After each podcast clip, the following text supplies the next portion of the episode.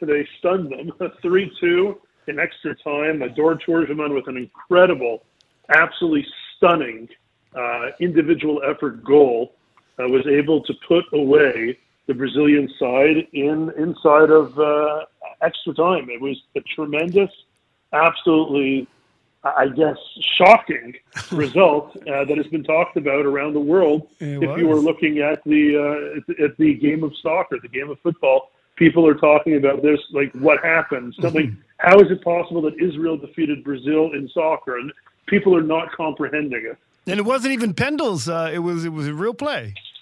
Yeah, yeah, it was a real play. He received the ball in the box. He went, he uh, dashed through a couple of defenders and slotted the ball home, and it was a it was a tremendous goal. It was a absolute backbreaking goal for the Brazilians. And what was really shocking is it's not just Dor Turgeman goal, but the other two goals that Israel had scored.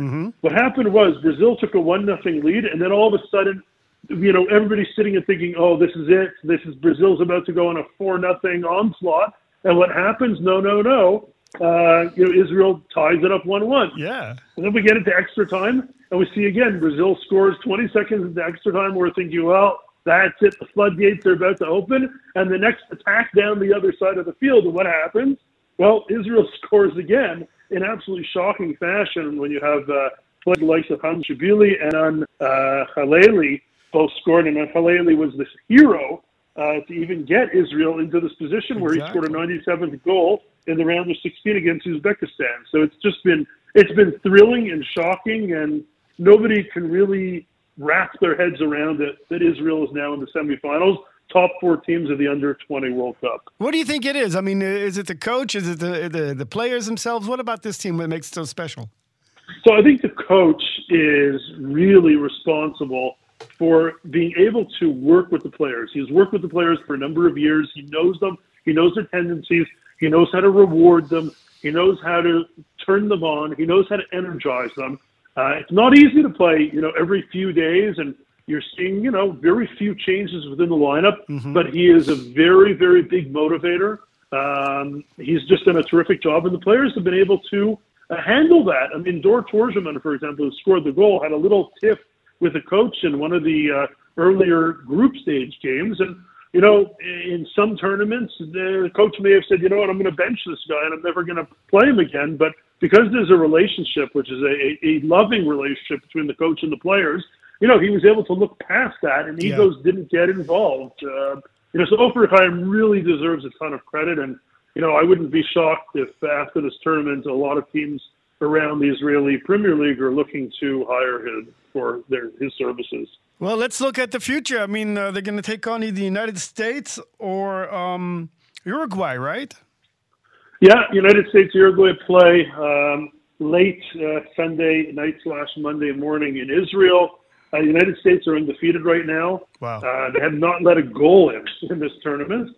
Uh, but then if you look at the other side of the, you know, the other side of it is Uruguay is a footballing powerhouse. So it's going to definitely be a, a terrific game. Uh, you know, recommend if people are up at midnight, 1 a.m., you can turn that on. I mean, we've, we've stayed up to see Israel at 2 a.m. a couple of times so far. We were lucky that the, the last game was at 8.30 in the evening, so we didn't have to wait till 3 in the morning, whatever it was, to see it end. But, um, you know, Israel's going to have a tough go regardless. And I can tell you this, that Brazil was really the uh, the biggest threat in this tournament. They were the favorites to take this Wow. tournament. The fact that Israel got by them, the question now remains: Can Israel still remain level-headed and not get too high on themselves? That hey, oh, you know, we're in a position here right now. Uh, you know, we're the favorites going into this game against either America or Uruguay. Well, you're never going to be the favorites against a team like America or Uruguay. And uh, the players just have to keep level-headed, and I think that's exactly what Ofir Haim is going to make sure uh, the players, uh, you know, understand. And I think that message is going to come right across in, you know, in Technicolor for them.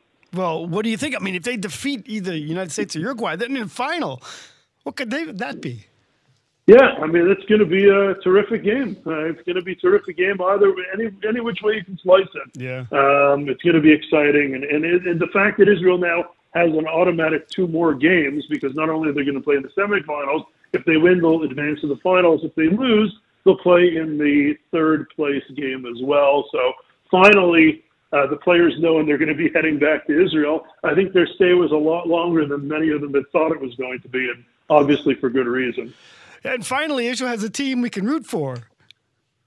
Uh, yeah, it's it's fun to be able to root for a team that combines both Arabs and Jews, and that are young kids that are you know not stars yet on their on their team, and right. we can look at them as the future. Some of those players will shift over to the under 21 squad that's playing in Georgia, the country of Georgia, in the European Championship at the end of the month. So some of those players will move over to that team as well. Um, and the fact is, is that Israel's number one under 20 player is not even with the team. That is Oscar Gloukh, who uh, signed with Red Bull Salzburg playing in Austria, uh-huh. and he's going to be on the senior Israel national team coming up in about a week and a half. So, you know, there's a lot of soccer going on. Even though the domestic league seasons have ended, there's going to be a ton over the next month between the senior national team, the end of this tournament, and the under 21. So it's it's a lot of fun coming going ahead this coming month. All right, Joshua Halickman, thanks so much for talking to Kan English Radio. Appreciate it. Thanks a lot for having me on.